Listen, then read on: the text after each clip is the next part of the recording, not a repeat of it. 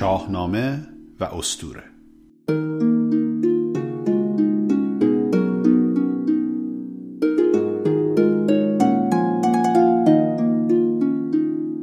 درود بر شما. به سومین بخش از پادکست شاهنامه و استوره خوش آمدید. من افشین سپری هستم و این بخش سومین جلسه از دوره نخست کلاس های شاهنامه و استوره است که من در اون داستان هوشنگ و تحمورس رو از شاهنامه براتون روایت می‌کنم و ریشه های اونها رو در اوستا بررسی می‌کنم. همچنین به ریشه جشن صده یکی از جشن های باستانی ایرانی می‌پردازم. امیدوارم مورد توجهتون قرار بگیره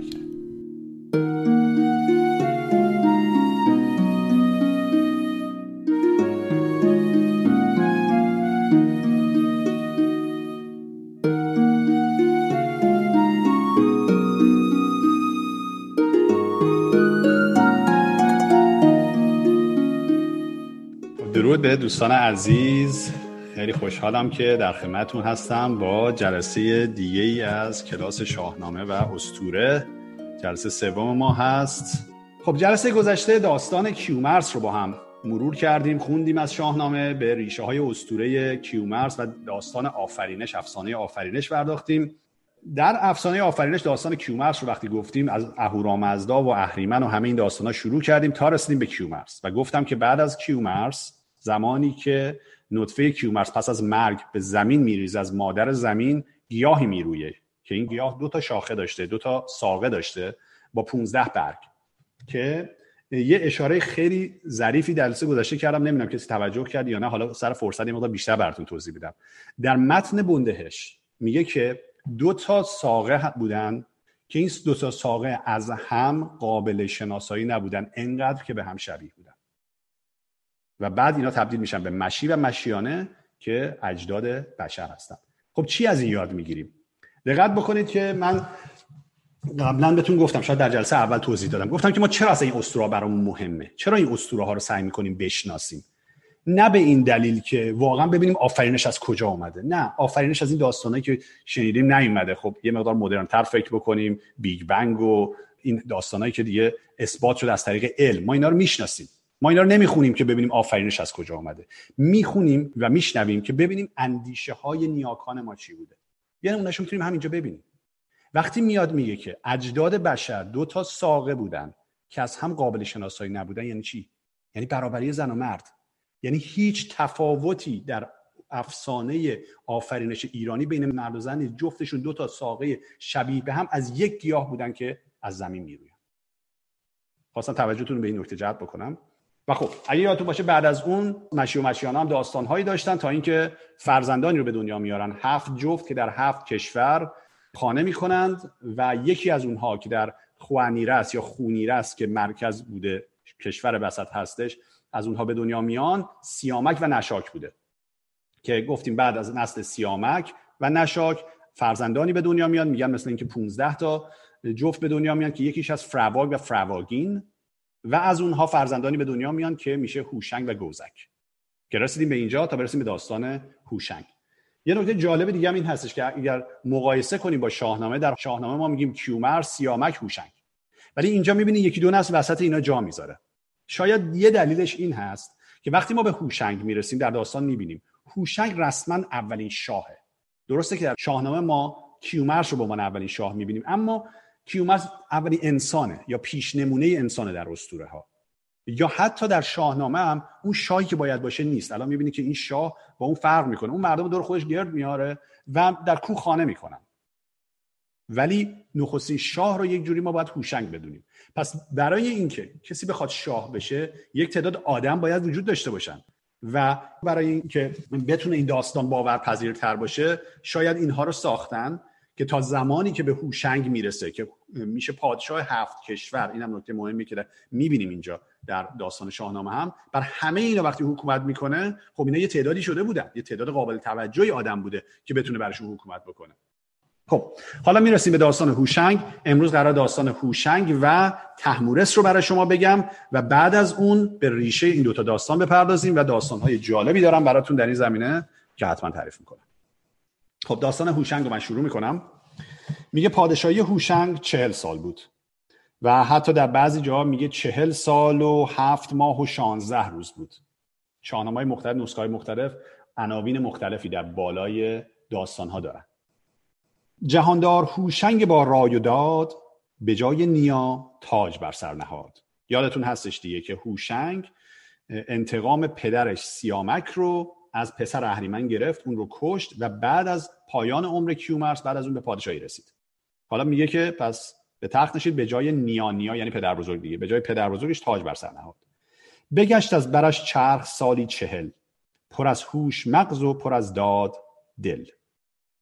چو بنشست بر جایگاه مهی چون این گفت بر تخت شاهنشهی که بر هفت کشور منم پادشاه. دقت کنی هفت کشور اینجا داریم باز دوباره میشنوید پادشاه هفت کشور میشنوید. دیگه می‌دونید دیگه. داستانشو براتون گفتم جلسه قبل. گفتم که وقتی که رودها جاری میشن از اون زمینی که زمین سیغلی بوده اول و بعد از ترس اهریمن میلرزه و کوه و درها به وجود میان با جاری شدن رودها و دریاها زمین به هفت بخش تقسیم میشه. یه بخش در مرکز دو بخش در شرق و غرب دو تا در شمال و دو تا در جنوب. اینا میشه هفت کشور. ولی هوشنگ پادشاه همه این کشورها بوده. که بر هفت کشور منم پادشاه به هر جا سرفراز و فرمان روا. به فرمان یزدان پیروزگر به داد و دهش تنگ بستش کمر. و از آن پس جهان یک سر آباد کرد همه روی گیتی پر از داد کرد. خب این اولا نطخی که هوشنگ می‌کنه اینجا در ابتدای پادشاهی بسیار در شاهنامه مرسومه. در تمام داستان ها یا اکثر داستان ها زمانی که می‌بینیم یک پادشاه جدیدی میاد و بر تخت میچینه اولین کاری که می‌کنه یک خطابه ای میگه و در اون میاد میگه که من چجوری می‌خوام پادشاهی بکنم؟ که خب طبیعتا همشون هم میگن که می‌خوام عدل و داد و این کارا رو بکنم ولی خب بعضیشون نمی‌کنن. ولی به هر حال همشون از این موضوع صحبت می‌کنن در ابتدا. ویژگی جالب دیگه که نمی‌دونم چقدر بهش دقت کردین هست که در شش بیت اول این داستان چهار بار از کلمه داد استفاده می‌کنه.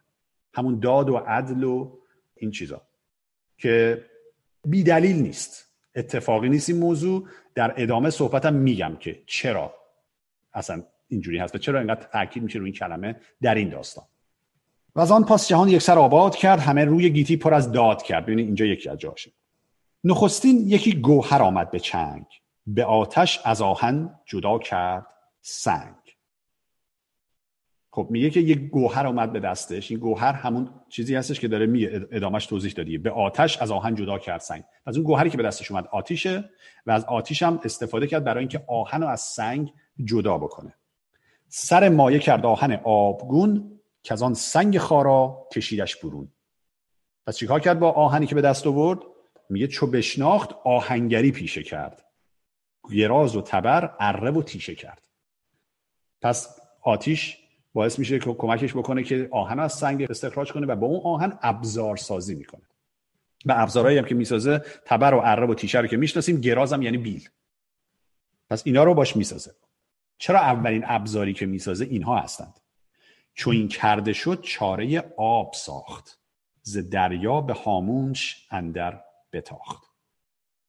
این خیلی جالبه که اولین نیازی که بشر داشته به ابزار طبق این چیزی که اینجا می‌بینیم این بوده که بتونه چاره آب مشکل آب رو حل کنه و از دریا به هامون آب بیاره. هامون یعنی چی؟ یعنی دشت. پس زمین رو کندن و رودخانه هایی درست کردن که از جایی که آب بوده آب رو بیارن به جایی که خودشون بودن. خودشون زندگی می‌کردن. به جوی و به کشت آب را راه کرد. به فر کی رنج کوتاه کرد. پس آب رو میاره به جایی که می‌خواستن کشت و کار بکنن. و چراگاه مردم بدین برف و زود پراکندن تخم و کشت و درود. چراگاه مردم بدین برف و یعنی کشتزارهای مردم به این شکل بزرگ شد. حالا قبلش مثلا می‌تونست کشاورزی دیم باشه دیگه که فقط با آب بارون. ولی اینجا وقتی آب بیاد شما می‌تونید که کشتارهای بزرگتری داشته باشین محصول بهتری درست بکنین و در واقع با این اتفاقی که میفته انسانها شهرنشین میشن. حالا شهرنشین یا روستانشین حالا هر جوری می‌خوایم بگیم که حالا باز بعدا دربارش بیشتر صحبت می‌کنیم. بورزید پس هر کسی نان خیش برنجید و بشناخت سامان خیش. پس میگه بورزید یعنی به کار گماشت. هر کسی کاری مشغول شده و نان خودش رو در آورد و خونش و زندگیش و این چیزا شده بالاخره شناسایی کرد. خب حالا از اینجا یک داستان دیگه رو شروع می‌کنه در ادامه که اینجوریه. میاد میگه یکی روز شاه جهان سوی کوه گذر کرد با چند کس همگروه. پدید آمد از دور چیزی دراز. سیه رنگ و تیر تن و تیز تاز. دو چشم از بر سر چو دو چشم خون. ز دهانش جهان تیرگون نگه کرد هوشنگ با هوش و سنگ. گرفتش یکی سنگ و شد تیز چنگ. پس دید یه چیز سیاه درازی داره میاد به سمتش. به زور کیانی رهانی دست. جهان سوز مار از جهان جوی جست. پس اینجا می‌بینی که مار بوده. اون چیزی که داشته میومد یه ماری بوده که جهان سوزم یعنی حالا مرگاور هست یا اینکه شاید اصلا دودی که میومده مثلا جهان رو می‌تونسته بسوزونه. به هر حال میگه که وقتی که سنگ و پرتاب می‌کنه فرار می‌کنه. دستش و سنگ بهش نمی‌خوره. برآمد به سنگ گران سنگ خورد همان و همین سنگ بشکست گرد. پس مار فرار می‌کنه ولی این سنگ به سنگ بزرگتری می‌خوره و فروغی پدید آمد از هر دو سنگ. دل سنگ گشت از فروغ آزرنگ آزرنگ هم همون آتش رنگ در واقع. آذر آتش یکیه. میگه فروغی پدید اومد. همین فروغ همین آتشه. در واقع داستان کشف آتش رو داره میگه. گفت آتش رو به دست آورد و ازش استفاده کرد و اینا. حالا داره توضیح میده که چجوری به دستش آورده. اینجوری اتفاقی با خوردن یه سنگ به سنگ دیگه. جهاندار پیش جهان آفرین نیایش همی کرد و خواند آفرین. که او را فروغی چنین هدیه داد همین آتش آنگاه قبله نهاد. قبله یعنی چی؟ قبله یعنی پرستش سو. یعنی جایی که به سمتش نماز می‌خونه یا نیایش می‌کنه اونجا رو در واقع آتش قرار داد. بگفتا فروغی است این ایزدی پرستید باید اگر بخردی. میگه که این فروغ که از ایزد اومده و این رو باید بپرستیم. خب حالا این داستان پرستیدن داستان بسیار جالبیه. این پرستیدن یعنی چی هستن این پرستیدن یعنی نگهداری کردن مراقبت کردن. زرتشتی ها این موضوع رو می‌دونن که در طول تاریخ یکی از اتهام هایی که بستن بهشون این هستش که شما آتش پرستید. در جواب این موضوع باید گفت بله زرتشتی آتش پرستند اما به معنی درست پرستش. پرستش یعنی نگهداری کردن و مراقبت کردن. نه اون چیزی که حالا انگلیسی بهش میگیم ورشیپ یا اون چیزی ما امروزه به عنوان پرستیدن می‌شناسیم. ولی پرستیدن به معنی مراقبت کردن بارها بارها در همین شاهنامه اومده. و حتی ما در فارسی امروز کلمه ای رو داریم ازش. پرستار و پرستاری همینه. پرستار کسی نیستش که پرستش می‌کنه. کسی که مراقبت می‌کنه کسی که نگهداری می‌کنه. پس به این معنی اگر استفاده بکنیم می‌تونیم بگیم که آره آتش پرستی است. پس اینجا هم همین رو می‌بینید. میگه که باید پرستید. خب میگه شب آمد برافروخت آتش چکو همان شاه در گرد او با گروه. یکی جشن کرد آن شب و باده خرد صده نام آن جشن فرخنده کرد. پس اینجا توضیح میده که جشن صده از کجا آمده. حالا در مورد جشن صده مفصل امشب صحبت می‌کنیم. زهوشنگ ماندیم صده یادگار بسی باد چون او دیگر شهریار. کذاباد کردن جهان شاد کرد جهانی به نیکی از او یاد کرد. پس اینجا این داستان آتش رو هم میگه چجوری کشف شد و بعد ادامه میده صحبت در مورد دستاوردهای هوشنگ. میگه بدان ایزدی جاه و فر کیان ز نخجیر و گور و گوزن ژیان جدا کرد گاو و خر و گوسپند به ورز آورید آنچه بود سودمند. گوزن ژیان یعنی گوزن خشمگین. نخجیرم که گفتم حیوانات شکاری دفعه قبل گفتم و میگه که با فرکیان فرکیان دقت بکنید. در قبل در موردش صحبت کردم. فرکیان اون چیزی هستش که به شاه این توانایی رو میده که کارهایی رو بکنه که دیگران نمی‌کنن. الان چجوریه که یه دفعه هوشنگ شده علامه دهر و داره همه اینا رو به مردم یاد میده. یعنی هیچ اینا رو بلد نبوده هوشنگ داره یاد میده. چرا؟ طبق قیمت در واقع از اون فرح ایزدی یا فرح کیانی که داشته میاد. جدا کرد گاو و خر و گوسپند به ورز آورید آنچه بود سودمند. بدیشان بورزید و زیشان چرید. همی تاج را خیشتن پرورید. پس میگه که با این حیواناتی که اهلی می‌کنه گاو و خر و گوسفند چیکار می‌کنه؟ بدیشان بورزید. یعنی اونها رو اولا به کار گماشت ازشون بهره گرفت. مثلا فرض کنید در کشاورزی و کارهای دیگه. و زیشان چرید. این کلمه چریدن رو ما امروزه فقط برای حیوانات به کار می‌بریم. ولی در گذشته برای انسان هم به کار برده میشه. چریدن یعنی همون تغذیه کردن خوردن. پس میگه از اونها هم خورد. البته این بیت تا یه حدی با بخشهایی از گفتمان اسطوره‌ای ایرانی نمی‌خونه چون در بخشهایی از اسطوره ما می‌بینیم که اشاره می‌کنن که نخستین کسی که از گوشت حیوانات تغذیه کرد دو کس رو میگن. یکی میگن جمشید که نسبت میدن که این گناهی بوده که جمشید مرتکب شده و یکی دیگه میگن زحاک. که در داستان زحاک خواهیم دید که با اون گوشت خوردنش باعث میشه که شاید درنده خوب بشه و کارهایی رو انجام بده که همین ظلم و ستمی که می‌کنه میان میگن از این میاد. بعدا به این داستان می‌پردازیم ولی اینجا یه نمونهش این هستش هوشنگ نسبت میدم. خب از این چیزا می‌بینیم که در داستانهای اسطوره ما جاهای مختلف با هم تناقضاتی هم داره. همیشه یک داستان مشخص و دقیق نیست. ز پویندگان هرچه مویش نکوست بکشت و به سرشان براهیخت پوست. پس میگه اونایی که موشون خوب بوده یعنی در پوست خوبی داشتن رو می‌گیره. مثل چی؟ مثل چروباه و قاقم چو سنجاب نرم. چهارم سمور است کشموی گرم. پس اینا رو می‌گیره. بر این گونه از چرم پویندگان بپوشید بالای گویندگان. این هم خیلی قشنگه این بیت. ببینید دقت کنید پویندگان و گویندگان رو می‌ذاره رو برام پویندگان یعنی حیوانات گویندگان یعنی انسان. میگه بر این گونه از چرم پویندگان بپوشید بالای گویندگان. پس میگه که از پوست این حیوانات لباس درست می‌کنن. حالا ممکنه یه نفر بیاد بگه که در داستان کیومرس که اینا پلنگین پوش بودن. پس اونجا که پوست پلنگ رو تونسته بودن که استفاده کنن. جریان چی پلنگ با بقیه چه فرقی می‌کنه؟ قرار شده از این سالات در اسطوره ها نپرسید. خیلی دنبال منطق همه جا نگردید. برنجید و گسترد و خورد و سپرد. برفت و جز از نام نیکو نبرد. بسی رنج بردن در آن روزگار به افسون و اندیشه بیشمار. افسون این چاره و تدبیر رو میگه. کارهایی که کرد اینکه همه این چاره ها رو به کار برد مشکلات همه رو حل کرد و به جز نام نیکو در واقع از این دنیا نبرد. چو پیش آمدش روزگار بهی از اون مردری ماند گاه مهی. مردری هم دفعه قبل هم دیدیم در داستان کیومرس به معنی میراث هست. زمان زمانی ندادش درنگ. شدان رنج هوشنگ با هوش و سنگ. با هوش و سنگ میگن در واقع با شکوه. نپیوست خواهد جهان با تو مهر نه نیز آشکارا نمایت چهر. پس میگه جهان با تو هیچ مهر و عطوفتی نداره. یعنی هر کسی که باشی از این دنیا میبرتت و نه نیز آشکارا نمایت چه میگه حتی چهره خودش رو هم به تو نشون نمیده. یعنی مثل اینکه انگار دشمنی تو داری که تو رو بین می‌بره بدون اصلا بدون این کیه. حتی چهره و ظاهرش رو هم نمی‌بینی. خب این پایان داستان هوشنگ است. پیش از اینکه در مورد این داستان و ریشاش صحبت بکنیم داستان بعدی رو هم می‌خونیم. داستان تحمورس و بعد برمیگردیم به هر دو تا داستان.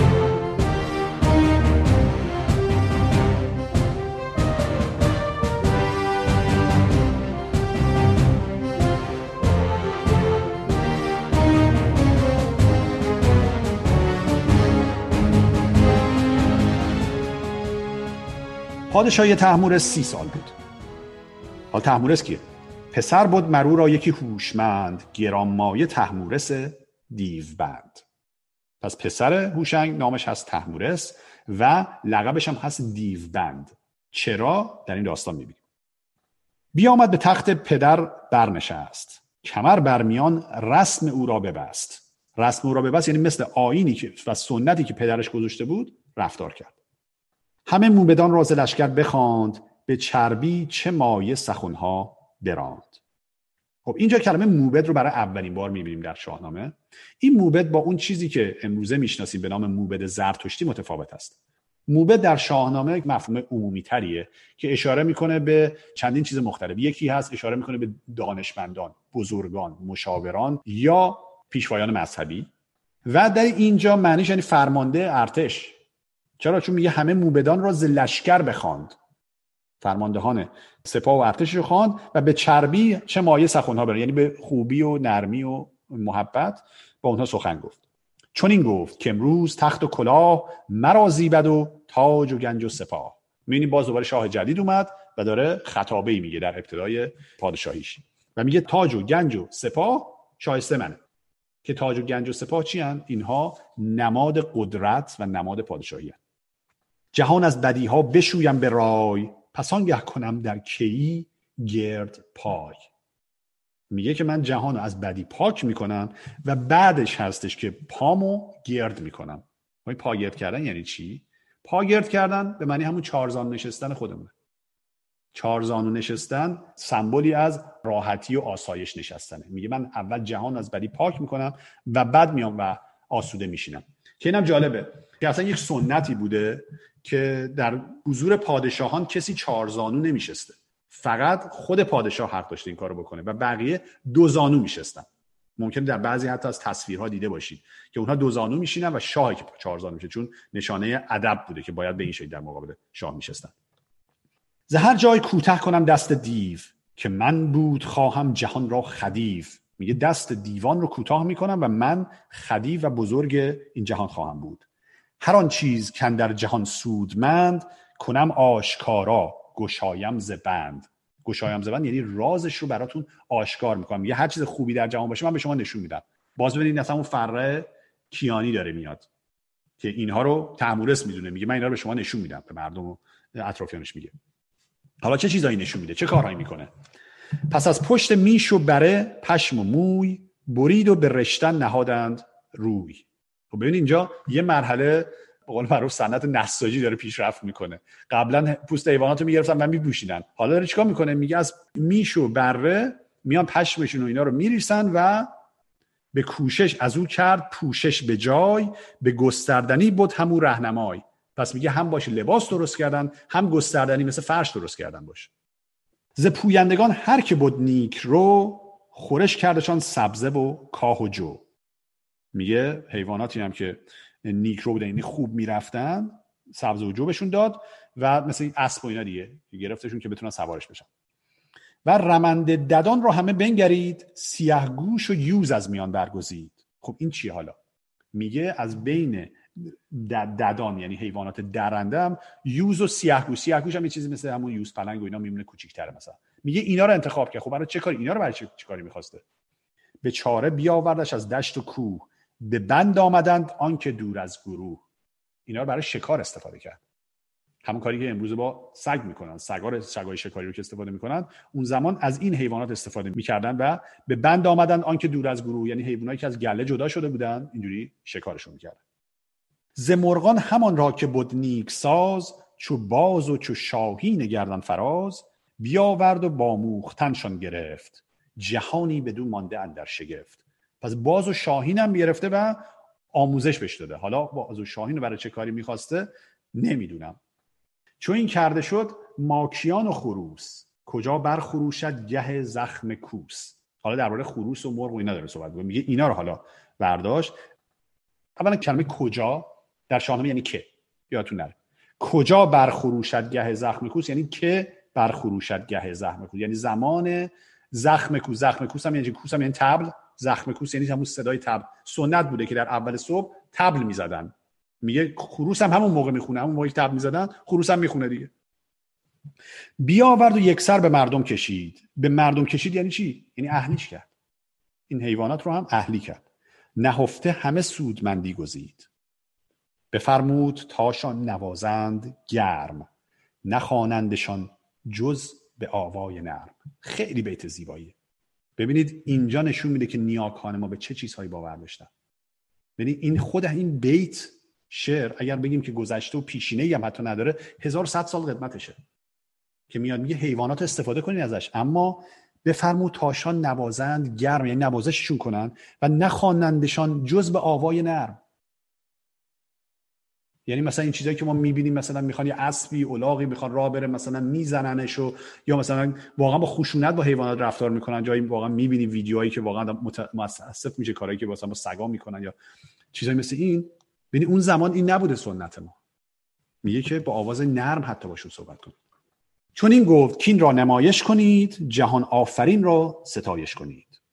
که او دادمان بر دده دستگاه ستایش مرو را که بنمود را. میگه همه این کارا رو بکنید استفاده بکنید همه این چیزایی که من بهتون یاد دادم بهره بگیرید اما ستایشش رو به آفریدگار بکنید به دادار بکنید که اون به ما یاد داده که چجوری از اینا استفاده بکنید جالبه که مثلا به قول معروف کردیتش برای خودش نگرفته. میگه که دادار به من آموزش داده. مرو را یکی پاک دستور بود که رایش ز کردار بد دور بود. حالا اینجا فصل بعدی داستان شروع میشه که میگه که یک دستور بود. دستورم باز به معنی وزیر و مشاور و اینا میشه. زرتشتیان امروزه کلمه دستور و موبد رو متناظر هم به کار می‌برن. یعنی مثلا موبد زرتشتی و دستور هم بهش میگن. و اینجا هم می‌بینیم که دستور پاک دستور حالا اینجا مشخصا اتفاقا به عنوان یک پیشوای مذهبی داره ازش اسم میاره از کلمه دستور. چون ببینید ادامهش چی میگه؟ میگه خنیده به هر جای و شهرسب نام. اسم شهرسب بوده. نزد جز به نیکی به هر جای گام. همه روزه بسته ز خوردن دو لب به پیش جهاندار بر پای شب. پس میگه روز تا شب که هیچی نمی‌خورد شب تا روزم پیش جهاندار ستایش و نیایش می‌کرد. یعنی اینجا ببینید اشاره به روزه می‌کنه. یعنی نشون میده که روزه گرفتن یه جورایی ظاهرا در سنت دینی اون زمان وجود داشته که حالا در دین اسلام ما داریم در دینهای دیگه هم هر کدوم به یه شکلی تا یه حدی ما این روزه رو می‌بینیم. سر مایه بود اختر شاه را. در بند بود جان بدخواه را. میگه یعنی اساس و پایه اصلا اختر شاه و در واقع نیکبختی شاه و همه اینا از این شهرست میومد یعنی خیلی دلش به این شهرست قرص بود اصلا. محکم بود پشت اون بود. همه راه نیکی نمودی به شاه همه راستی خواستی پایگاه. یعنی میگه راستی و درستی و راه خوب رو شهرسب به تحمورس یاد میده. چون شاه پالده گشت از بدی بتابید از او فرح ایزدی. پس با کمک های شهرسب مثل اینکه تطهیر میشه پاک میشه تحمورس و فرح ایزدی بر او میتابه. میگه پس فرح ایزدی اومد به تحمورس. حالا وقتی این فرح ایزدی با چیکار کرد؟ برفت اهرمن را به افسون ببست.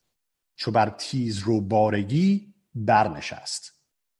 پس رفت اولین کاری که کرد رفت اهریمن رو اما اهریمنی که در داستان کیومرس ما داشتیم که پسرش میره جنگ می‌کنه با سیامک و بعد با هوشنگ.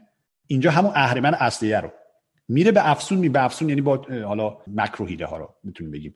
میاد و دستشو میبنده و مثل یک باره ای مثل یک اسبی مثلا سوارش میشه. سوار اهریمن میشه. زمان تا زمان زینش برساختی. همین گرد گیتیش برتاختی. یه هر چند اختیار می‌رفت سوارش می‌شد مثل زینم میذاشت و سوارش می‌شد و دور دنیا میچرخید. حالا همه داستان داره. بعدا براتون میگم داستان اینا. داره عجیب نباشه این چیزا براتون. براتون میگم داستان. چو دیوان بدیدند کردار اوی کشیدند گردن ز گفتار اوی. خب دیوا چی بودن؟ دیوا طرفدار اهریمن بودن دیگه. وقتی که دیدن این داره با این اهرمن این کارو می‌کنه اونا هم سرکشی کردن و دیگه به فرمان تحمورس گوش ندادن. شدند انجمن دیو بسیار مر که پردخته مانند از او تاج و فر پس نشستن دور هم نقشه بریزن که تاج پادشاهی رو از دست تحمورس در بیارن. چو تحمورس آگه شد از کارشان برا شفت و بشکست بازارشان. به فر جهاندار بستش میان به گردن برآورد گرز کیان. همه نر دیوان افسونگران برفتند جادو سپاهی گران. واسه جنگ دعوا شد جنگ شد پس. تحمورس فهمید که نمی‌خواد چیکار کنم رفت به جنگشون. دمنده سیه دیوشان پیش رو همه باسمان برکشیدند. او جهاندار تحمورس بافرین بیامد کمر بسته رزم و چین یکا یک راست با دیو جنگ نبود جنگشان را فراوان درنگ. یه رفتم با هم جنگ کردم و جنگشون زیاد طولی نکشید. از ایشان دو بهره به افسون ببست. میگه دو سوم اینها رو بست. این دو سوم یادتون باشه؟ بهش برمیگردیم. دو سوم دیوان رو به افسون ببست دگرشان به گرز گران کرد پست. پس دو سومشون رو اسیر کرد یک سومشون هم کشت. کشیدندشان خسته و بسته خار به جان خواستند آن زمان زینهار. اینا رو گرفت و بست و کشان کشان داشت می‌برد که اینا بیه به التماس افتادن. دیفا که ما را مکش تا یکی نو هنر بیاموزنیمت که آید به بر. میگه ما رو نکش که یه هنر جدیدی به تو آموزش بدیم که به ثمره برات داشته باشه. که یه نامور دادشان زینهار بدان تا نهانی کنند آشکار. پس تمورز هم قبول کرد. گفت خیلی خوب باشه. چو آزادشان شد سر از بند اوی جستند ناچار پیوند اوی. دیگه مجبور بودن که کاری که گفته بودن انجام بدن. نوشتن به خسرو بیاموختند دلش را چو خورشید بفروختند. پس هنری که یاد تحمورس میدن هنر نوشتن هست. تا اون زمان وجود نداشته. بلد نبودن حتی تحمورسی که همه چی می‌دونسته اینو نمی‌دونسته. ولی دیوان بهش آموزش میدن. نوشته یکی نه. که نزدیک سی. دقت بکنید میگه یه زبون و دو زبون هم نه. نوشتن یکی نه. که نزدیک سی. چه رومی چه تازی و چه پارسی. رومی و تازی و پارسی میگه این زبونا رو همه رو نوشتنشون یاد تحمورس میده. حالا به ادامه داره. چه سخدی و چینی و چه پهلوی نگاریدن آن کجا بشنوی؟ میگه هر زبونی که تو شنیده باشی اینا رو همه رو به تحمورس یاد داد. جهاندار سی سال از این بیشتر چگونه برون آوریدی هنر؟ میگه هنوز سی سال دیگه هم تحمورس هنرهای دیگر رو هم به مردم آموزش داد. برفت و سر آمد بر روزگار. همه رنج او ماند از او یادگار. تحمورس هم از دنیا میره و باز برمیگردیم به سخن فردوسی که در جلسه گذاشتم گفتم. در پایان داستان ها معمولا نصیحت می‌کنه یک جمله بسیار فلسفی میگه مثل این جمله. جهانا مپرور چو خواهی درود. چو می بدروی پروریدن چه سود؟ یعنی همون جمله رو دوباره یه جور دیگه میگه. میگه تو یه کسی رو میپروری به وجود میاری بعدش هم دروش می‌کنی. از بینش می‌بری. می بدروی یعنی همون درو می‌کنی از بین میبریش. میگه خب چرا این کار رو می‌کنی اصلا؟ اگه چیزی هست که می‌خوای از بینش ببری چرا درستش می‌کنی؟ خب این پایان داستان تحمورس و پایان اون چیزی که می‌خواستم امروز از شاهنامه براتون بخونم. و اما بریم حالا به استوره و ریشه های این داستان ها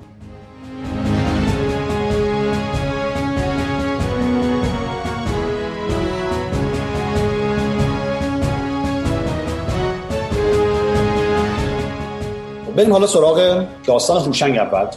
ببینیم که هوشنگ در اسطوره های ایرانی جاش کجاست و بعد برسیم به تحمورس ما هوشنگ رو در اوستا داریم. نام هوشنگ در اوستا هست هاوشیانکر که معنیش میشه کسی که خانه خوب می‌سازه یا مشوق خانه سازی. هر دوتا اینا رو معنی کردن. و بارها بارها شاید در حدود شاید فقط 6 بار در 6 یشت مختلف اوستا ما می‌بینیم که در مورد هوشنگ صحبت شد. و تمام اینها هم کم و بیش یک داستان رو دارن نقل می‌کنن. به جز فروردین یشت که تا یه حدی متفاوته اکثر داستان ها همینو میگن. میگن که هوشنگ کسی هستش که نخستین فرمان روا بوده و نخستین پادشاه بوده و کسی بوده که دیوان و جادوان مازندران و دروغگویان سرزمین ورنه که همون گیلان هست. اینها رو از بین می‌بره. و اینجا یه اشاره می‌کنه میگه دو سوم دیوان مازندران رو از بین می‌بره. در داستان تحمورس دیدین گفت دو سوم دیوان رو میاد و به اسارت می‌کشه. اینجا داستان رو رب به هوشنگ. حالا چی شد از هوشنگ به تحمورس رفته نمی‌دونم. ولی اشاره به دو سوم اینجا می‌کنه. میاد میگه دو سوم دیوان مازندران و دروغگویان ورنه رو از بین می‌بره. پس این یک بخشی هستش که ما می‌بینیم اشاره می‌کنه به هوشنگ. اما اون چیزی که در اوستا در مورد هوشنگ می‌بینیم ربطی مشخصا به کیومرس نداره.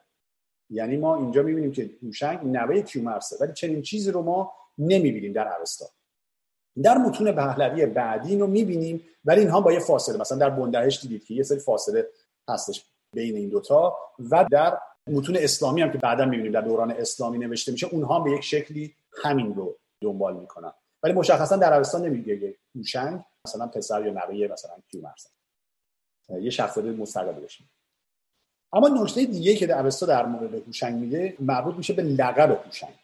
که لقب هوشنگ در اوستا هست پرزاتا پرداتا یا ذات اصلش پرزاتا یه چیزی بین دو دوزه که در پهلوی میاد این کلمه تبدیل میشه به پشداد. و در فارسی میشه پیشداد. پس پیشداد لقب هوشنگ هست حالا معنیش یعنی چی؟ پر یعنی نخستین و داتا یعنی قانون. که اینو من جلسه اول در مورد کلمه وندیداد بهتون بهتون گفتم. یه بخشی که از بخش های اوستا وندیداد میشه وی در و داتا. یعنی دات یا داتا یعنی داد. یعنی چی؟ یعنی قانون. گفتم وندیداد میشه قانون ضد دی پس اینجا پیشداد یا پرداد میشه نخستین کسی که قانون گذاشت که همونجور که می‌بینید کسی بودش که تمدن به وجود آورد و مردم رو جمع کرد دور هم و کشاورزی رواج داد. و این کشاورزی رواج دادن نکته خیلی مهمی با شهرنشینی ارتباط بسیار نزدیکی داره. انسان تا پیش از زمانی که کشاورز بشه در جای خاصی لزوما نیاز نبشه زندگی بکنه. انسان های اولیه اصطلاح تو انگلیسی بهش می‌گفتن هانتر گدرر بودن. یعنی شکار می‌کردن و میوه جمع می‌کردن و میخوردن. تا حالا بعدا به یه جایی می‌رسن که شاید مثلا به حالت کوچ نشینی مثلا ممکن بوده مثلا حیوانات رو نگه دارن به چرا ببرن از این کارا. ولی زمانی که شما کشاورزی می‌کنید باید یه جا ساکن بشید و برای خودت مکان و زندگی مشخصی داری و مردم هم دور هم جمع میشن این کار رو انجام میدن و تمدن درست میشه به این تمدن ساکن درست میشه. اینو شما در داستانهای شاهنامه کلی از این داستانها مربوط میشه به جنگ بین مثلا ایران و توران. که این هم از حافظه تاریخی ما میاد که ایرانیان همیشه از طرف اقوامی که از سرزمین های دیگه به از طرف شمال شرق ایران به ایرانی حمله می‌کردن همیشه آسیب پذیر می‌شدن و همیشه با اینا در جنگ بودن. حالا اونا کیا بودن کسایی که از شمال شرق می اومدن اونها اقوامی بودن که ساکن نبودن یه جا فقط می اومدن برای قارت این بندهای خدا کشاورزی داشتن می‌کردن. یه جا باید بموندن و تمام زندگی و محصولشون همونجا بوده. ولی اونا می اومدن قارت می‌کردن و می‌رفتن. که بعد اینها برای دفاع از خودشون مجبور میشن ارتش درست بکنن سپاه درست بکنن سرباز تعلیم بدن و به مرور همینجور می‌بینید که مفاهیم جدید به وجود میاد در نتیجه این موضوع. پس اینجا میاد میگه که شهرنشینی رو به وجود میاره هوشنگ. و جالبه در اوستا اشاره میشه که کشاورزی رو برادر هوشنگ هست که به مردم آموزش میده. اینجا در شاهنامه همشو هوشنگ انجام میده. ولی در اوستا این برادر هوشنگ هست که کشاورزی رو آموزش میده و قانون و حکومت رو هوشنگ برای مردم میاره خب پس حالا به این پیشداد کلمه هستی که حتما شنیدید. هوشنگ پیشدادی رو ممکن شنیده باشید ولی در شاهنامه که می‌رسیم میان میگن سلسله پیشدادیان. پس در شاهنامه ما این پیشداد رو فقط به هوشنگ نسبت نمیدیم. به یک سلسله نسبت میدیم. فقط قبل از اون این اشاره هم بکنم. یادتونه گفتم در شش بیت اول داستان هوشنگ چهار بار کلمه داد اشاره شده. که گفتم اتفاقی نیست اونم همینه. چون هوشنگ پیشدادی هست کسی هست که داد رو برده اینقدر در همون ابتدای داستانش تاکید شده. با وجودی که نمیاد از کلمه پیشداد اصلا استفاده نمی‌کنه فردوسی. ولی می‌بینید در متن چجوری این رو قرار میده. اما سلسله پیشدادیان سلسله ای هستش که میگن از هوشنگ شروع میشه. حالا بعضی میگن حتی از کیومرث شروع میشه برای اینکه ساده کنن قضیه رو میگن از ابتدای شاهنامه پیشدادی شروع میشن ولی قاعدتا باید بگیم از هوشنگ شروع میشه تا زمانی که می‌رسیم به کیقوباد. و بعد از زبان کیقوباد تا پایان پادشاهی دارای داراب میگن دوران کیانی هست که بعد از اون ما می‌رسیم به اسکندر اسکندر مقدون. پس در واقع در شاهنامه ما پیش از دوره تاریخی دو سلسله پادشاهی داریم سلسله پیشدادیان و کیانیان. ما در تاریخ ایران حالا اگر بخوایم نگاه بکنیم اگر که ایلامی ها رو بذاریم کنار تاریخ ایران رو ما از مادها می‌بینیم شروع میشه و بعد از اون هخامنشیان. و در انتهای هخامنشیان می‌رسیم به اسکندر. بعد از اونم که اشکانیان و ساسانیان در هر دوتا هم تاریخ و هم شاهنامه به یک شکل. حالا با تفاوت‌های جزئی. حالا می‌خوام ببینیم که ارتباط این با هم چی هست. که یکی از دوستان اتفاقا این سوالو پرسیده بود. حالا من خیلی نمی‌خوام مفصل به این قضیه بپردازم. شاید در آینده بیشتر بهش بپردازم. ولی می‌دونیم که این دوتا نوع نگاه به تاریخ ایران پیشدادیان و کیانیان از یک طرف و مادها و هخامنشیان یک طرف در انتها به هم می‌رسن. یعنی ما می‌بینیم که در انتهای بخش پهلوانی شاهنامه و در بعد از اینکه رستم میمیره پادشاه بعدی بهمن هست. بهمن پسر اسفندیار. بهمن پسر اسفندیار اصلا در شاهنامه لقبش هست اردشیر. و این اردشیر میگن اردشیر درازدست هخامنشیه بعدا بعد از اون می‌بینیم که هما میاد و داراب میاد و دارا و دارا آخرین پادشاه کیانی هست که به دست اسکندر کشته میشه. این همون داروش سوم. داروش سوم هخامنشی که به دست اسکندر سرنگون میشه. پس اینجا می‌بینیم که تاریخ و اسطوره ما به هم کانورس و به هم می‌رسن اما حالا برگردیم به ابتدای قضیه. ببینیم ابتداشون آیا می‌تونیم به هم رفت بدیم؟ برای این موضوع حالا من داستانی بعد براتون بگم و اون داستان سلسله مات ها داستان سلسله مات رو شما در کتاب هرودوت می‌بینید. هرودوت تاریخ نویس بزرگ پدر تاریخ تاریخ نویس یونانی پادشاهان ماد رو برمیشاره و داستانشون رو میگه. چهار تا پادشاه رو نام می‌بره که از دیاکو شروع میشه بعد از اون فرورتیش بعد از اون خوبخشتره و تا می‌رسه به ایشتویگو که پادشاه آخری هست که ما معمولا به اسم یونانی اون که آستیاگس یا آستیاگ هست می‌شناسیم. که داستان آستیاگ هم داستان جالبیه که فکر می‌کنم در جلسه آخر کلاس باز بهش برمیگردیم در موردش براتون میگم. اما حالا برگردیم به داستان اولین پادشاه ماد دیاکو. بر طبق تاریخ هرودوت دیاکو شخص محترمی بوده در یکی از روستاهای قوم ماد. دقت کنیم ماد یه قومی بوده که حالا در قسمت غرب و شمال غرب ایران زندگی می‌کردن در روستاهای مختلف و دیاکو خیلی انسان محترمی بوده و خیلی امین بوده و خیلی قابل اعتماد افراد بوده. جوری که اگر که با هم مشکلی پیدا می‌کردن دو نفر می‌رفتن پیش دیاکو براشون حکم می‌کرده. و اون اختلاف اینا رو حل می‌کرد. و خیلی عادلانه برخورد می‌کرده. جزاهایی که می‌داده خیلی معقول بوده. تا جایی که اصلا وصف کارهاش میره به روستاهای دیگه و از جاهای دیگه هم میومدن که ایشون اختلافات حل بکنه و حکم می‌کنه بعد دیاکو بعد از یه مدت می‌بینه که نه بابا این کار زندگیش همش شده این کار. میاد میگه اصلا من دیگه این کار نمی‌کنم که به زندگی خودم نمی‌رسم. وقتی که دیاکو دست از این کار می‌کشه هرج و مرج و قارت و تمام اینا زیاد میشه. مردم میگن ای بابا این که نمیشه که. میرن دوباره دست به دامن دیاکو میشن. میان میگن بابا تو اصلا کاراتو ول کن. همین کار فقط بر ما انجام بده. بهشون بزرگ مادر. و دیاکو قبول می‌کنه. میگه میگه باشه. من میشم بزرگ شما. به شرط اینکه برای من یک کاخی بسازید و همه بیاین در یک جا در یک مکان زندگی بکنید. یعنی مردم روستاهای مختلف جمع می‌کنن همه میان در کنار هم و یک کاخ با شکوه هم برای دیاکو می‌سازن و دیاکو میشه پادشاه ماد و سلسله ماد به این شکل که حالا در ادامه هرودوت میاد میگه که یک سنت هایی رو هم می‌ذاره. بعد از اینکه دیاکو به سلطنت می‌رسه. حالا یه مقدارم لحن منفی داره در صحبت های هرودوت وقتی می‌خونیم یه جورایی داره سعی می‌کنه یه نیچو کنایی هم به دیاکو بزنه. که میاد میگه آره بعدش دیگه وقتی که شاه شد اومد یه سری قوانین وضع کرد. که دیگه هر کسی نمی‌تونه بیاد پیش من. اگر کسی می‌خواد با من صحبت کنه بعد از طریق یه قاصدی پیکی چیزی باید پیامشو به من برسونه. بعد در مقابلش کسی حق نداشته بخنده کسی حق نداشته آب دهان به زمین بندازه. جالب اون زمان ظاهرا اوکی بود این کار. ولی الان نیست. یعنی خاصی دیاکو لطف می‌کنه میگه که نکنیم این کارو دیگه. و بعد حتی یه کسایی هم مأمور می‌کنه که برن و در میان مردم به عنوان چشم و گوش او عمل کنن. یعنی همون جاسوس تربیت می‌کنن. همون چیزی که ما در زمان داروش بزرگ می‌بینیم که یکی از کارهای مهمی که داروش می‌کنه که در میان مردم چشم و گوش می‌ذاره که به اون خبر بدن که اوضاع مملکت در چه خلاصه این داستان داستانی هستش که در مورد دیاکو ما هرودوت می‌بینیم که میگه. با گفتن این موضوع می‌بینید که تا یه حدی میشه شباهت هایی بین دیاکو و هوشنگ پیدا کرد. آقای دکتر جلال خالقی مطلق که ما از اون متن تصحیح ایشون داریم شاهنامه رو می‌خونیم شاهنامه شناس برجسته یک مقاله ای دارم اصلا با این عنوان دیاکو و هوشنگ که ایشون به دلایل مختلف میگه که بله هوشنگ همون دیاکو دو تا نشونه اصلی هم که می‌بینیم این که اولا خانه سازی گفتیم که هوشنگ یعنی اصلا کسی که خانه خوب می‌سازه و می‌بینی که اصلا خانه سازی و تمدن و شهرنشینی رو به این شکل هوشنگ میاره. پس هوشنگ و دیاکو رو می‌تونیم از این لحاظ شبیه بدونیم و یکی که همون مسئله قانونگذاری. یعنی هوشنگ پیشداد کسی هستش نخستین قانونگذاره و از اون طرف هم می‌تونیم بگیم دیاکو این کارو می‌کنه. دیاکو هستش که هم حکومت رو به وجود میاره و هم قانونگذاری می‌کنه.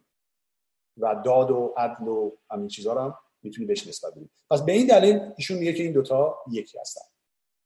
یکی هستن یا یکی نیستن. نمیشه به این راحتی گفت. انقدر راحت نیست ارتباط بین استوره و تاریخ. حالا در جلسه های آینده فرصت کنم این مثال های بیشتری براتون می‌زنم که داستان هایی از استوره به تاریخ راه پیدا می‌کنه و چه بسا تاریخ به استوره راه پیدا می‌کنه. و شما حتی جاهای مختلف می‌بینید که داستان های شبیه هم هستن. ولی باز دلیل بر اینکه شخصیت یکی باشن لزوما نیست. ممکنه باشن ولی به این راحتی و با قطعیت نمیشه گفت. خب این از این داستان دیاکو و هوشنگ که می‌خواستم بگم. نکته دیگه در مورد جشن صد است که می‌خواستم بهش اشاره کنم براتون. خب جشن صده رو امروز زرتشتیان بسیار خوب می‌شناسن. به اینکه زرتشتیان از قدیم تا به امروز هر ساله جشن صده رو روز ده بهمن جشن می‌گیرن. اما متاسفانه این جشن که جشن دینی نیست یک جشن ایرانی هست. سالهاست و سالهاست که گم شده در میان ایرانیان غیر زرتشتی. شنیدم که در بعضی جاها این کارو می‌کنن ببینید در شهر کرمان مثل این که در بین تمام ایرانیان گرفته میشه خیلی خوبه. و در تهران هم شنیدم که جدیدا داره اتفاق میفته در زمانی که من ایران بودم اینجوری نبود متاسفانه. و خود ما هم اتفاقا در همین شهر خودمون سیاتل با همت دوستان الفبا سال گذشته برای اولین بار این جشن رو در میان ایرانیان ایالت واشنگتن گرفتیم که استقبال بسیار خوبی هم ازش شد. بگردید عکساش هم تو وبسایتمون می‌تونید پیدا بکنید. و خیلی خوب و اگر کرونا نباشه امسال هم شاید این کارو بکنیم. اگر نه که به صورت ویرچوال برگزارش کنیم. خلاصه حالا دیدید که در مورد جشن صده روایتشون نسبت میدن به هوشنگ. ولی خب من گفتم به شما هم در جلسه گذشته که متنی که من از روی اون برای شما داستانهای شاهنامه رو میگم متن تصحیح آقای دکتر جلال خالقی مطلق که ایشون زمان بسیار زیادی گذاشتن و شاهنامه بسیار خوبی درست کردن اما در جلسه امروز من یه مقدار از این کار تخطی کردم. داستان جشن صده و پیدایش آتش رو که براتون خوندم از رو متن دکتر خالقی نبود. چون ایشون اصلا این متن رو در شاهنامهشون نداره.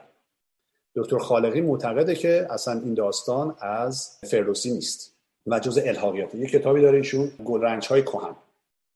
که یکی از مقالاتی که ایشون در این کتابش نوشته همین هستش که میگه که داستان پیدایش آتش اصلا یه داستان الحاقیه. میگه داستانی هست که این در حاشیه یکی از شاهنامه ها نوشته شده بوده و کاتبی برمیداره اینو از کناره به متن میاره پنج تا دلیل هم برای این موضوع میاره دلایل مختلف میاره. یه دلیلش این هستش که مثلا بعضی از نسخه های شاهنامه مثلا اینو ندارن. و مثال می‌زنه از دو نسخه مختلف یکی نسخه فلورانس و یکی نسخه لندن. این دوتا قدیمی ترین نسخه های شاهنامه هستن زندن میگه این دوتا اصلا ندارن این داستان. و همینجا اینو هم من یک اشاره باز کوچیکی بهش بکنم. شاید جای خوبی باشه اینجا. فکر کنم اشاره قبلا هم کردم ولی یه مقدار مفصل‌تر اینجا براتون بگم. بحث تصحیح شاهنامه. اصلا یعنی چی که یه شاهنامه اینو داره یه شاهنامه اینو نداره؟ این چیزی هستش که ممکن بعضی ندونن. واقعیت این هستش که ما خب دستخط ابوالقاسم فردوسی که امروز نداریم. و قدیمی ترین شاهنامه ای که امروز در اختیار ما هست شاهنامه ای هستش که 200 سال بعد از مرگ فردوسی نوشته شده. قدیمی ترین شاهنامه شاهنامه فلورانس مال سال 614 که تازه اون شاهنامه شاهنامه کاملی نیست. قدیمی ترین شاهنامه کامل مال سال 675 در موزه لندن هست. که میشه 275 سال بعد از پایان شاهنامه. و بعد از اون هم شاهنامه های دیگه که در قرن هشتم و نهم و دهم مثلا درست شدن و نوشته شدن به دستخط اینها همه با هم تفاوت دارن. چرا تفاوت دارن؟ خیلی بحث مفصلی هست که نمی‌خوام اینجا بهش بپردازم. من یک سخنرانی داشتم در کارگاه شعر و موسیقی شهر شهر سیاتل سال گذشته که اون رو براتون می‌ذارم در کانال تلگرام. که ببینید که مفصل فکر کنم یک ساعت هستش سخنرانی. فکر کنم یه سخنرانی دیگه هم براتون گذاشتم. امیدوارم دیده باشید. اگر که علاقمند بودید در مورد زبان فارسی عنوانش بود فارسی شکر است. این یکی هم یه سخنرانی دیگه است که براتون می‌ذارم. در مورد اینکه اصلا فلسفه ویرایش شاهنامه یا تصحیح شاهنامه چی هست دلایلش چی است و روش هایی که استفاده می‌کنن چی هست و نتایجی که از این کار می‌گیریم ما چی هست. که اینا رو مفصل رو صحبت کردم بهش نمی‌پردازم. اما یه نمونه که اینجا باید بهش بپردازیم همین داستان جشن صده است. که جشن صده در شاهنامه ایشون میگه نبوده. دلایلی هم که میاره یکیش اینه که میگه در یه از این نسخه ها نیست. و دلیل دیگه که میاره میاد میگه یه سری از کلماتی که اصلا به کار رفته در این داستان خیلی بچگانه است. مثلا میاد میگه چیزی دراز مثلا یه خیلی بچگانه است کلمه. یا میگه طبع سنگ کلمه عربی هستش که فردوسی به کار نمیبرده. هرچند که طبع یکی از کلمات عربی هستش می‌تونه به کار برده باشه. به خاطر اینکه بعضی ممکنه اشتباه کنن فکر کنن شاهنامه تمامش فارسیه. نه. شاهنامه کلمات عربی هم داره. و این یه نکته دیگه که ایشون میگن. نکته دیگه ایشون میان میگن که داستان به نظر میاد یه جورایی وصله شده است. میگه که اول میاد میگه آتش کشف شد بعد میاد میگه آهن رو استخراج کرد بعد ابزار ساخت بعد یهو میگه هوشنگ داشته می‌رفته در جایی و چیزی رو می‌بینه سنگی می‌زنه و آتیش به وجود یعنی میگه این انگار این وسط نمی‌خوره. و نکته آخری که میگه که شاید بیشتر از همه نقاط مهم باشه ایشون میاد میگه که در زمینه فلسفه جشن صده ما هیچ منبع دیگه نمی‌بینیم که بیان بگن که هوشنگ بوده و سنگی زده و اینها. ریشه صده رو در متون دیگه ما به چیزای دیگه می‌بینیم. که حالا من یه وقت به اون براتون اشاره می‌کنم. خب اولا بیام میگه اصلا صده ریشهش از کجاست؟ چه اعتقاداتی در مورد ریشه صده وجود داره؟ بسیاری از افراد صده رو بحث می‌کنن به کلمه صد. و خیلی مربوطش می‌کنن به گاه شماری. میان میگن که صده که روز ده بهمن هست صدمین روز از زمستان بزرگ. خب زمستان بزرگ چیه؟ در گذشته نیاکان ما فقط دو تا فصل داشتن. یکی تابستان بزرگ یکی زمستان بزرگ. تابستان بزرگ از اول فروردین بوده تا اول آبان و زمستان بزرگ که در کوچیک‌ترم بوده از اول آبان بوده تا آخر اسفند.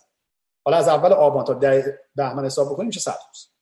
و بعد میان میگن که از ده بهمنم تا اول نوروز حساب بکنیم میشه پنجاه شب و پنجاه روز. که پنجاه و پنجاه هم باز میشه صد.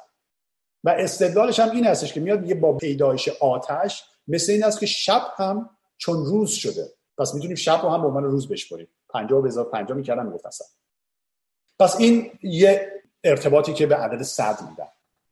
اما یه ارتباط جالب دیگه ای که میدن عدد صد رو به جشن صده میان میگن که صده زمانی بوده که تعداد فرزندان کیومرس یا تعداد فرزندان مشیه و مشیانه به صد رسیده گفتن اون زمانی که این به صد رسیده جشن صد گرفتن. که اینو ما در کتاب التفهیم ابوریحان بیرونی می‌بینیم که اینو اشاره می‌کنه که البته ابوریحان دو تا روایت دیگه هم در این زمینه میگه که اونا روایت جالبی هم. که مثلا ما در زینار اخبار گردیزی هم باز داریم که روایت صدر رو بیان می‌کنه و مربوطش می‌کنه به شکست زحاک به دست فریدون. که یکی از داستانهایی است که خواهیم خوند در جلسات آینده. اما ارتباطش ارتباط جالبی است که اینجا براتون میگم. اونایی که داستان شنیدن که شاید اکثرا شنیده باشید می‌دونید که زحاک قرار بود مغز جوانان رو بده مارها بخورن و مارهایی که به دوشش بودن و این حرفا. و دو تا آشپز بودن ارمایل و گرمایل که این دوتا میان میرن در آشپزخانه. زحاک مشغول به کار میشن جوری که هر روز وقتی که دوتا جوان رو میآوردن که مغزشون رو خوراک مارها بکنن این یکی از این دوتا جوان رو آزاد می‌کردن فراری می‌دادن.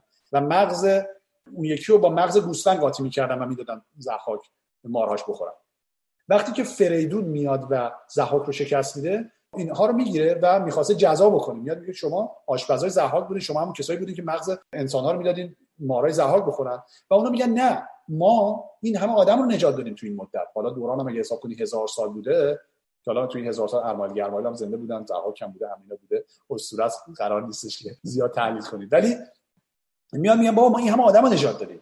و برای اینکه ببینن که آیا اینها راست میگن در شهر جار می‌زنن که هر کسی که از جوانانی بوده که نجات پیدا کرده به از دست زحاک بر بام خودش آتیش روشن کنه.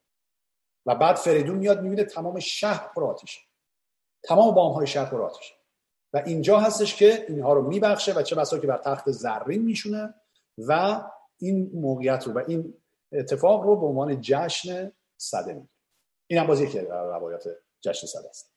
اما حالا تا دلتون بخواد روایت های دیگه در مورد صده وجود داره و اون رو به جمشید به زوتحماس به اردشیر بابکان یا حتی به مادر اردشیر بابکان هم نسبت میده حالا همه جور ریشه برای این داستان گفتم.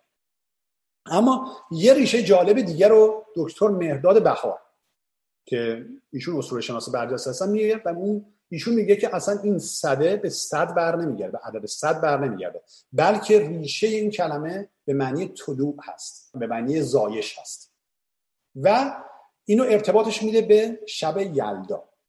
شب یلدا رو ما به عنوان شب چله می‌شناسیم و میگیم که اون زمانی هستش که تولد ایزد مهر هست تولد خدای مهر هست میترا حالا همه داستانی که حتما می‌دونید. ولی شب چله چله بزرگ در و بعد چهل روز بعد از شب یلدا ما چله کوچیک رو داریم. از شب یلدا چهل روز بریم جلوتر میشه ده بهمن. که میان میگن که در زمانهای قدیم سنت بر این بوده که کسی که به دنیا می اومده چهلمین روز تولدش رو جشن می‌گرفتن. دلیلش هم بوده که می‌گفتن این موفق شده این بچه اصلا زنده بمونه بعد از چه روز. انقدر که بچه ها میمردن چهل روزگی واقعا یه مایلستون بوده به قول وقتی به اونجا می‌رسیدن می‌گفتن که تونسته بچه زنده بمونه. پس جشن می‌گرفتن. و ایشون میاد میگه چهل روز بعد از تولد خورشید تولد مهر جشن می‌گیرن. و اتفاقا در اون جشن پیدایش آتش هست و این آتش ابزار دیگه ای به انسان می‌داده یا به حالا طبیعت می‌داده برای مبارزه با اهریمن مبارزه با تاریکی. چون مهر هم در مقابل تاریکی بوده و این ده بهمن یک ابزار دیگه که آتش هست به این اضافه میشه. خب پس این هم ریشه دیگه که از جشن سلمی خب حالا با تمام این صحبت که من با شما کردم دکتر خالقی مطلق میگه که ریشه صده شاهنامه فقط این ریشه به هوشنگ مربوط میشه. پس این داستان داستان الهام. اما خب همیشه یه امایی وجود داره. یکی دیگه از شاهنامه شناسان برجسته آقای دکتر ابوالفضل خطیبی هستن. که من خیلی ارادت دارم به ایشون بسیار از ایشون آموختم و ایشون در جلدهای آخری شاهنامه دکتر خالقی با ایشون همکار. و خیلی ایشون هم شاهنامه شناس برجسته هستن. ایشون یه مقاله ای داره بر ضد مقاله دکتر خالقی یا میاد میگه نه این داستان از شاهنامه است به این دلایل. از جمله که میاد میگه شما میگید که در چهار نسخه شاهنامه این داستان نیست. اما در نه نسخه دیگه هست. اساسش کار شما 13 تا نسخه بوده. شما در 4 تاش میگی نیست در 9 تا دیگه هست. یا میاد میگه شما میگید چیزی دراز مثلا یه کلمه بچگانه است. اما ایشون یه مثالی از یه بیت شعر دیگه از یه شاعر همون دوره می‌زنه که اونم دقیقاً گفته چیزی دراز. یعنی می‌خوام این کلمه نمی‌تونست در اون زمان لزوما کلمه بچگانه بوده باشه. یا میاد میگه مثلا کلمه تب این که شما میگی عربیه خب این همه کلمه عربی دیگه هم فردوسی به کار برده حتی جای دیگه هم به کار پس میشه. و مهمترین نکته ای که ایشون میگه که به نظر من بسیار نکته قابل تحملی هست برمیگرده به ترجمه شاهنامه با نام ترجمه بنداری. بنداری اصفهانی در سال 620 هجری قمری ترجمه ای از شاهنامه فردوسی به زبان عربی تولید این ترجمه رو ما داریم و این خیلی مهمه که یکی از ابزارهایی که شاهنامه شناسان و مصححین شاهنامه استفاده می‌کنن همین ترجمه بنداری یعنی برای اینکه ببینن یه داستانی اصیل هست یا اصیل نیست برمیگردن به شاهنامه بنداری نگاه می‌کنن. حالا مشکل شاهنامه بنداری چیه؟ مشکل یکی از مشکلاتش این هستش که این شاهنامه خلاصه است یه یعنی بعضی چیزها رو توش نداره. یعنی نشون میده. اگر یه داستانی در شاهنامه بنداری نباشه نمی‌تونیم به طور قطع بگیم در شاهنامه فردوسی هم نیست. چون خلاصش کرده اما برعکس این به این راحتی نمیشه گفت. اگر چیزی در شاهنامه بنداری باشه به احتمال زیاد در شاهنامه فردوسی. خب اینم دلیل دیگه است که ایشون و یه نکته ای که هم دکتر خطیبی هم دکتر خالقی بهش اذعان دارن این هستش که داستان پیدایش آتش به روایت شاهنامه داستانی هست که داستانی اصیله. دقت کنید. دکتر خالقی میگه نوشته فردوسی نیست ولی داستانی اصیله. و شعرش هم شعر بسیار قوی و استواری. یعنی اگر هم اضافه شده باشه به شاهنامه در همون اوایل اضافه شده. بعد از مرگ فردوسی. زمان زیادی ازش نگذشته بوده. حداقل در نسخه ای که بنداری داشته این داستان بوده. و این نکته مهمیه. یعنی بعضی از افراد معتقد هستن که همین که داستان اصیله مهمه. حالا اگر از فردوسی نبوده داستان داستان اصیلی و ریشه داره. فردوسی تمام روایت گذشته ما رو روایت نکرده. من نمونهشو براتون گفتم جلسه گذشته. ما گرشاسنامه رو داریم بانگو نامه رو داریم فرامرزنامه سامنامه بهمننامه هزار تا از اینا داریم. خب اینا رو فردوسی نمی‌تونست اصلا یک نفر نمی‌تونسته این همه داستان بده پس این داستان هم می‌تونه داستانی اصیل باشه. خب حالا از این بحثا بگذریم. فکر کنم که به اندازه کافی در مورد جشن صده صحبت کردیم. در مورد هوشنگ هم صحبت کردیم. یک مقدار چند دقیقه هم من در مورد تحمورس براتون.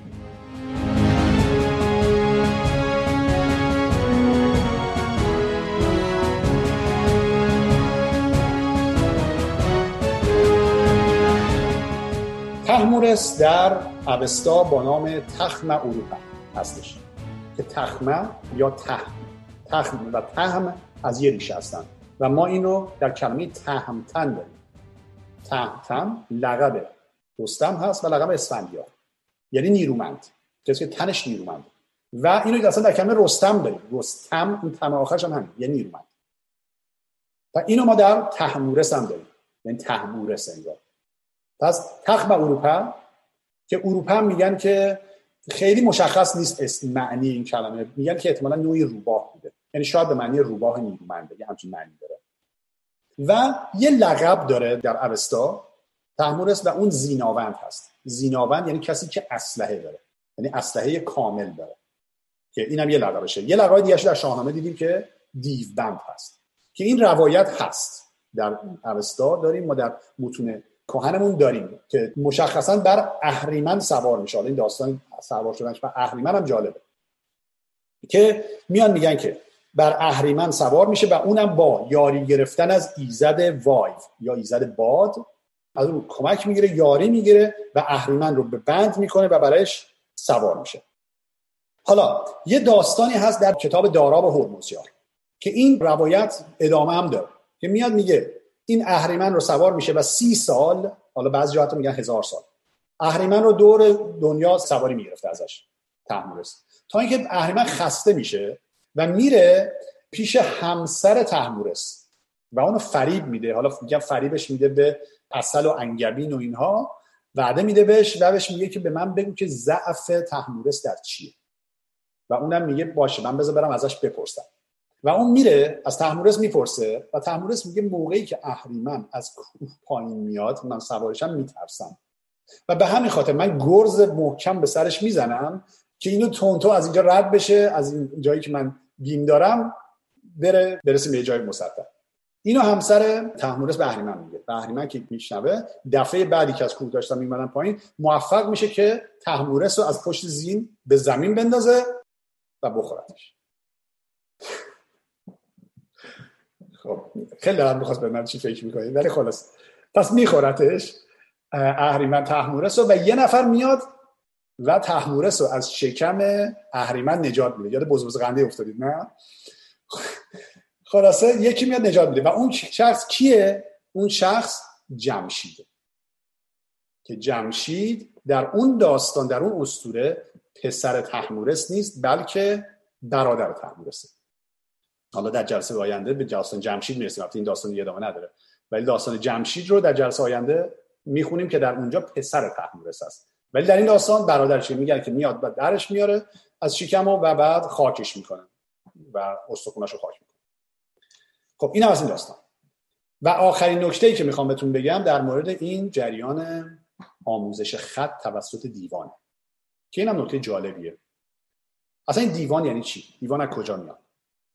مفهوم دیوان ما چندین جور مختلف از چندین جای شاهنامه می‌بینیم که حالا در داستان جمشید می‌بینیم مثلا دیوان رو به کار می‌گیره خانه سازی می‌کنن و برنامه دیگه. یا اینجا دیوان خط یاد میدن به تحمورس در یه جاهایی با دیوان نبرد می‌کنن. دکتر میر جلالدین کزازی که ایشون هم خیلی شاهنامه شناس و هم خیلی اصول شناس برجسته هستن میگه که این دیوان ساکنین بومی ایران بودند. که زمانی که آریایی ها کوچ می‌کنن و میان به ایران وارد میشن. افرادی که اونجا زندگی می‌کردن هم خیلی درشت ظاهر بودن بزرگتر از اونها بودن و هم حالا صورت و ظاهری که داشتن از نظر اونها خیلی ظاهر زیبایی نبوده متفاوت بودن با اونها و به اینها لقب دیو داده بودن. اما این دیوان و این ساکنین فلات ایران پیش از آریایی ها افراد متمدنی بودن و کسانی بودن که خط می‌دونستن و خط رو اینها به خاطر اینکه با میان رودان و بین نهرین و اینا ارتباط داشتن و از طریق سومریان یا از کسانی که اصلا در اصل خط رو اختراع می‌کنن که فینیقیا بودن از اونها اینا آموزش دیده بودن و خط رو میشناختن. و آریایی ها خط رو از اینها می‌گیرن. و اما شاید نکته جالب این باشه که اصلا چی میشه که آریایی ها می‌تونن بر اینها غلبه کنن و اینه شکست می‌خورن.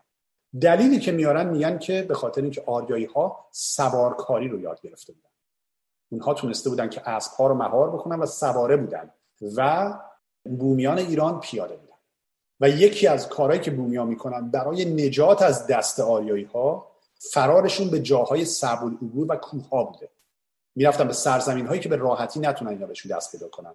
و به همین دلیل هست که شما می‌بینیم که میگن دیوان مازندران.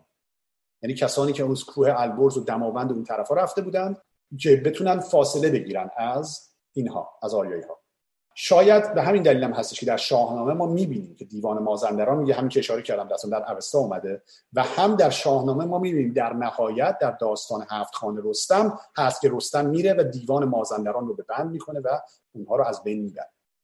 پس اینم میگم به یه نوعی شاید به همین داستان مربوط میشه. خب این داستان هایی بود که می‌خواستم امروز براتون بگم. امیدوارم که استفاده کرده باشین. خیلی ممنون از توجهتون.